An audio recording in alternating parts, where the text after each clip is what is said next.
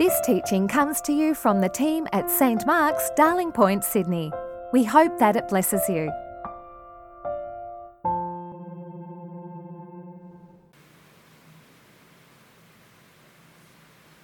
Uh, good morning.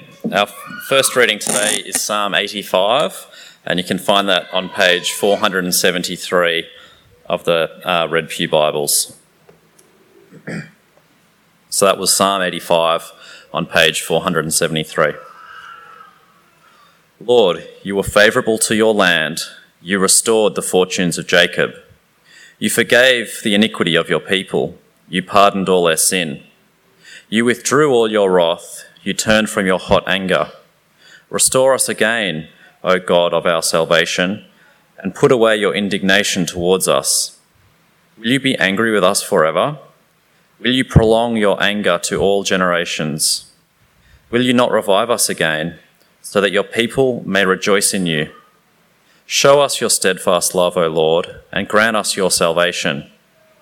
Let me hear what God the Lord will speak, for he will speak peace to his people, to his faithful, to those who turn to him in their hearts. Surely his salvation is at hand for those who fear him that his glory may dwell in our land. Steadfast love and faithfulness will meet. Righteousness and peace will kiss each other. Faithfulness will spring up from the ground, and righteousness will look down from the sky. The Lord will give what is good, and our land will yield its increase. Righteousness will go before him, and will make a path for his steps. The second reading is from Luke 11, verses 1 to 13, and can be found on page 845 in the Pew Bibles. Jesus was praying in a certain place, and after he had finished, one of the disciples said to him, Lord, teach us to pray, as John taught his disciples.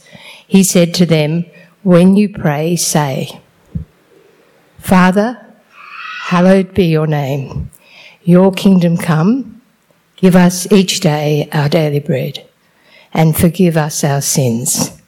For we ourselves forgive everyone indebted to us.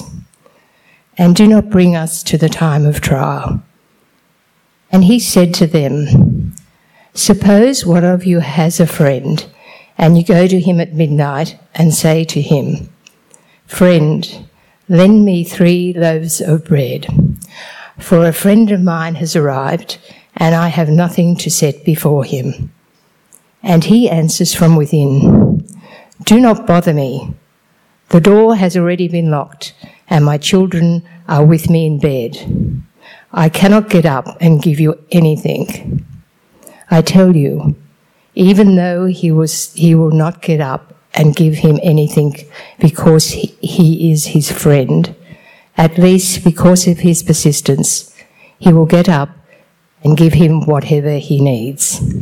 So I say to you, ask and it will be given you. Search and you will find. Knock and the door will be opened for you. For everyone who asks receives, and everyone who searches finds and for everyone who knocks, the door will be opened. Is there anyone among you who, if your child asks for a fish, will give a snake instead of a fish? Or if the child asks for an egg, will give a scorpion? If you then, who are evil, know how to give good gifts to your children, how much more will the Heavenly Father give the Holy Spirit to those who ask Him? Hear the word of the Lord. Thanks, Nancy. Let's pray as we look at God's word together. Our Father, as you promise, we ask that you will be with us by your Holy Spirit this morning. Please teach us to pray. Help us to hear your words. Help, uh, help them to transform our hearts. And may we glorify you with our lives. Amen. I think we all know that being a disciple of Jesus means prayer. It's like any relationship, it involves communication. Last week's passage from the Gospel of Luke showed us about the importance of listening to Jesus, of sitting at his feet, listening, hearing his words, reading them, and living them out. And this week's passage addresses the issue of speaking with God. Now, in my experience, most disciples of Jesus would say that prayer is something that's difficult. Prayer isn't their strong suit. And for me, that's true. And, and I think a reason that it has been true for, for me and for many others is that I'm not sure I ever really learned to pray. So when this disciple says, Lord, teach us to pray, that really resonates with me. And so I think we can all say, along with this, this disciple, Lord, teach me to pray. Yeah, sometimes it's hard to know what to pray for. Yeah, can I pray for my job and for my cat, for my feelings and for my cat? Can sometimes it's hard to know, you know how we should ask. God is holy and infinite and great. So is it even possible that we can approach him to ask about some of our seemingly trivial issues. It can also be hard to know what to expect. Now, will God really answer my prayer? And so, like this disciple, we say, Lord, teach us to pray. And our Lord teaches us a few things about how we can pray. Three things that I want to focus on this morning. And the first thing that Jesus teaches us is to pray His prayer. You notice the passage starts with Jesus himself praying. Then his disciple says, Lord, teach us to pray. Teach us to pray like you do. And Jesus says, Yeah, when you pray, say these words. And the words that he gives us, it's a short version of what we've come to know as the Lord's Prayer. And there's a longer version in Matthew 6 that fills out a bit more of the words that we're used to saying. But the point is that this is really a prayer that we should and can use. Now, the problem with the Lord's Prayer is that it's just so familiar. Many of us have said this prayer at least once a week for years, decades, even for our whole lives.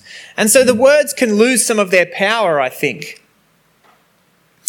But this is a rich prayer of theology, of promise, of guidance. And, you know, that's why we say the Lord's Prayer every week when we get together. And that's why we'll continue to say it. But it's not only the words as such that we can use, kind of the words as, as they're given to us, but we can also use it as a model for our prayers, a template. Because I think it shows us where to start and what the important things are. You know, praying in line with God. Do you notice that's where the prayer starts, with God and His purposes. And then praying for our needs as far as they align with those. Now, at this point, I was thinking, okay, well, what I should do is go through each of these lines and explain a bit more about what they mean.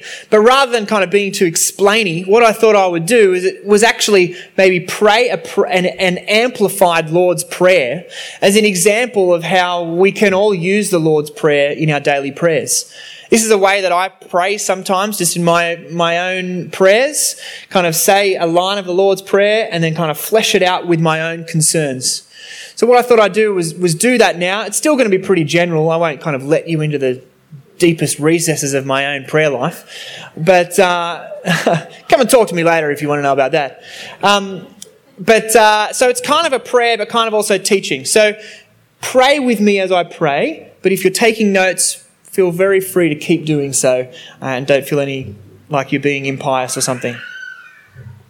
So uh, let's pray.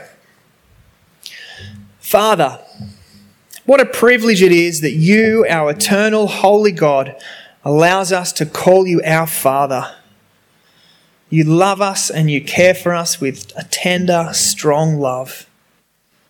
Hallowed be your name.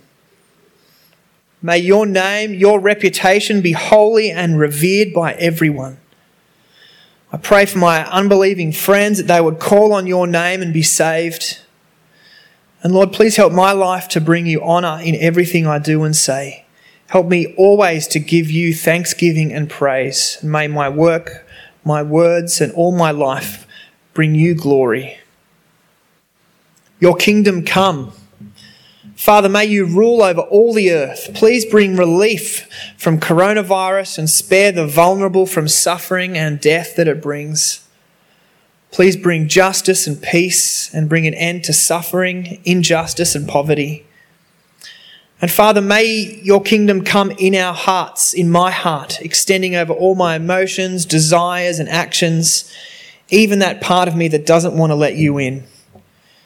And Father, send Jesus to return soon. We really yearn for him to return and make everything right. Give us each day our daily bread.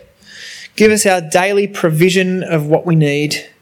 Thank you for our homes, our food, friends, and all your rich sustenance. Please keep providing for us.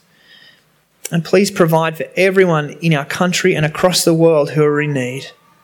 Please cultivate a prosperous and just social order so everyone can be provided for. And forgive us our sins as we ourselves forgive everyone indebted to us.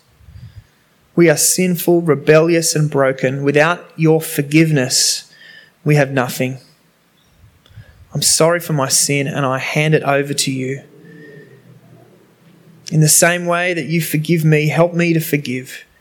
Give me the power to forgive the people who've hurt me and please lead us to reconciliation. And do not bring us to the time of trial. Please don't let sin or this or that distraction lead me away from you. Give me strength to persevere in the face of sin, the weight of guilt, and the burden of suffering. Fortify me with your spirit to resist sin, live a life of love, and persevere until Jesus returns. Amen. Hope that was helpful for you. This is something I do in my own prayers uh, sometimes. So, if your prayer life you find lacked structure or variety, try using the Lord's Prayer to model your prayers.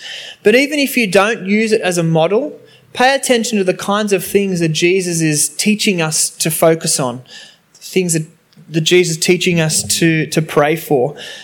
God's purposes and our most basic needs as they align with His. As Jesus' disciples, we can pray His prayer. The second thing that Jesus teaches His disciples is to pray shamelessly and boldly. Jesus goes on to tell a story, and in it, we as prayers, we're compared to a host. You know, a friend comes to visit you, but you've run out of food. It's the middle of the night, everyone's asleep, but you need bread. So you boldly walk up to your neighbor's door, ring the doorbell, ding dong, and ask for food. And he replies, What are you doing? It's the middle of the night. You got to be kidding. Why are you ringing on my door? The door is locked, and it's not just with an easy latch, it's probably with a big bar, and it's going to take a couple of people to lift it off. Kids are asleep.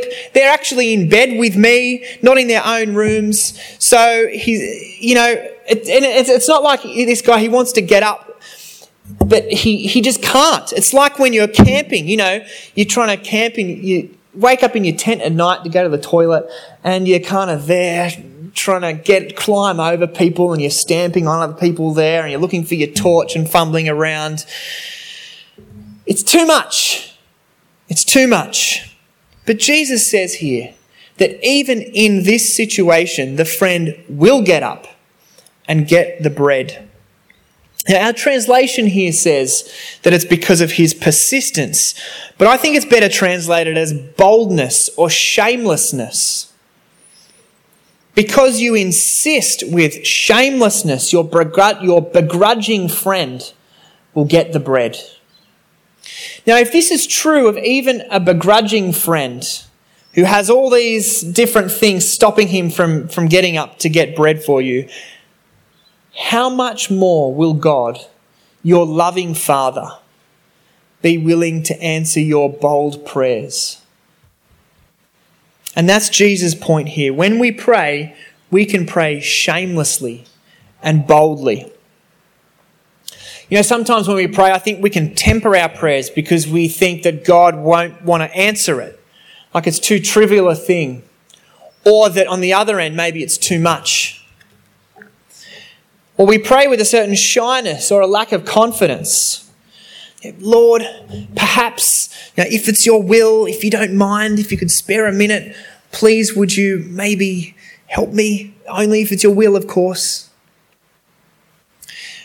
I do a good amount of, uh, of my work during the week in my home office, and one of the challenges comes when the kids get home from school uh, in the afternoon. And uh, kids can be so shameless, so bold. And one of them in particular just waltzes in, Dad, can you play a game with me? And, you know, my, my working minister hat on self says, Can't you see I'm busy? I'm working here, I've got calls to make, emails to send, sermon to write. But my dad self sometimes ends up saying, Sure, mate, love to. God is your loving, listening, gentle Father. And so he invites you to walk confidently through his door with determination and boldness. And you can ask him for whatever you need. Jesus teaches his disciples to pray shamelessly and boldly. And the reason that we can pray shamelessly and boldly is what the final section is about. And that's the third thing that Jesus teaches about, about praying. And that's that we can pray with expectation. Now, when we pray and we ask, when we just sit and talk to God and simply ask, we can expect that He will give what we need.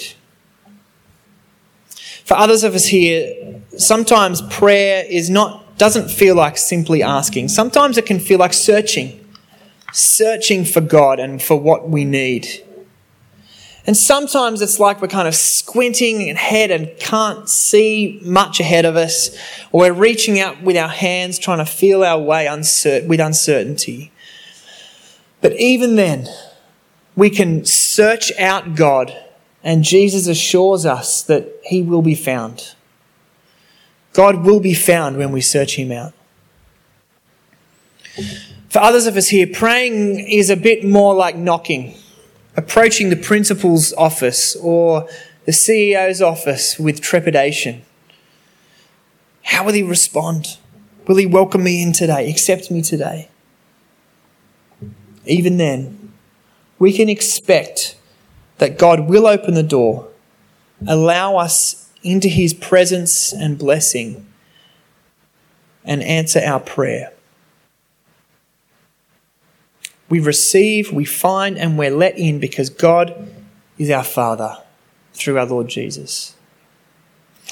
Now, the next image is a striking one, isn't it? The, fa- the fathers possibly giving their kids a snake instead of a fish or a scorpion instead of an egg. And the point is that even evil people know how to love their children. The image is a bit like stories of hardened criminals, you know, with their tough exteriors and, and evil ways, who still manage to be soft and gentle with their kids. You know, even if this is the case, even if such evil people can be generous with their children, how much more will God, our loving and generous Father. Of course, it's worth saying that there are plenty of evil men who've not loved their children, and some of you here might have been touched by that. And so this picture might be a, a difficult one to grab onto. But Jesus urges us to see the perfection of God, our perfect Father who loves us better than our real fathers could possibly have. But notice here that although we, we need to, we can pray with expectation, expectantly, that Jesus isn't saying that God will just give us whatever we want, whatever we ask for. That's not what Jesus says. Have a look at verse 13. If you then, who are evil, know how to give good gifts to your children, how much more will the Heavenly Father give the Holy Spirit to those who ask Him? The big idea running through this passage is that God is our loving Father who generously gives us what we need in line with His purposes. And when we pray, we often know what we want. But God can see behind what we want into what we really need.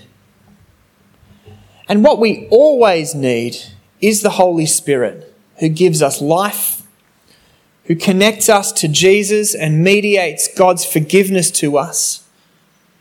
His Spirit kindles faith in us and makes it burn in us so we can keep trusting Him. His Spirit makes us aware of God's fatherly and tender love for us. His Spirit enables us to love people around us and enables other people to love us. And He spurs us on to keep pressing on with perseverance, even when times are really hard. As our good and loving Father, God gives us other excellent blessings. And so we, we can keep asking Him. But here is a promise that no matter what, situa- what situation you are in, if you ask Him, He will give you His Holy Spirit. He will strengthen you with His Spirit. And maybe even give you much more. And so that's why when we pray, we can pray not only boldly, but with expectation that He will give us what's best for us. When we, Jesus' disciples, ask Him to teach us to pray, this is what He says. He teaches us that God is our Father and He invites us in to pray with boldness, shamelessness, and expectation. We can pray for provision, forgiveness, sustenance, perseverance. And we can pray that knowing that He will listen to our prayers as our loving, wise, and generous Father. Amen. Thanks for listening. Please visit our website at www.stmarksdp.org to subscribe to our new episodes, browse more resources, and find more information about the community of St. Mark's.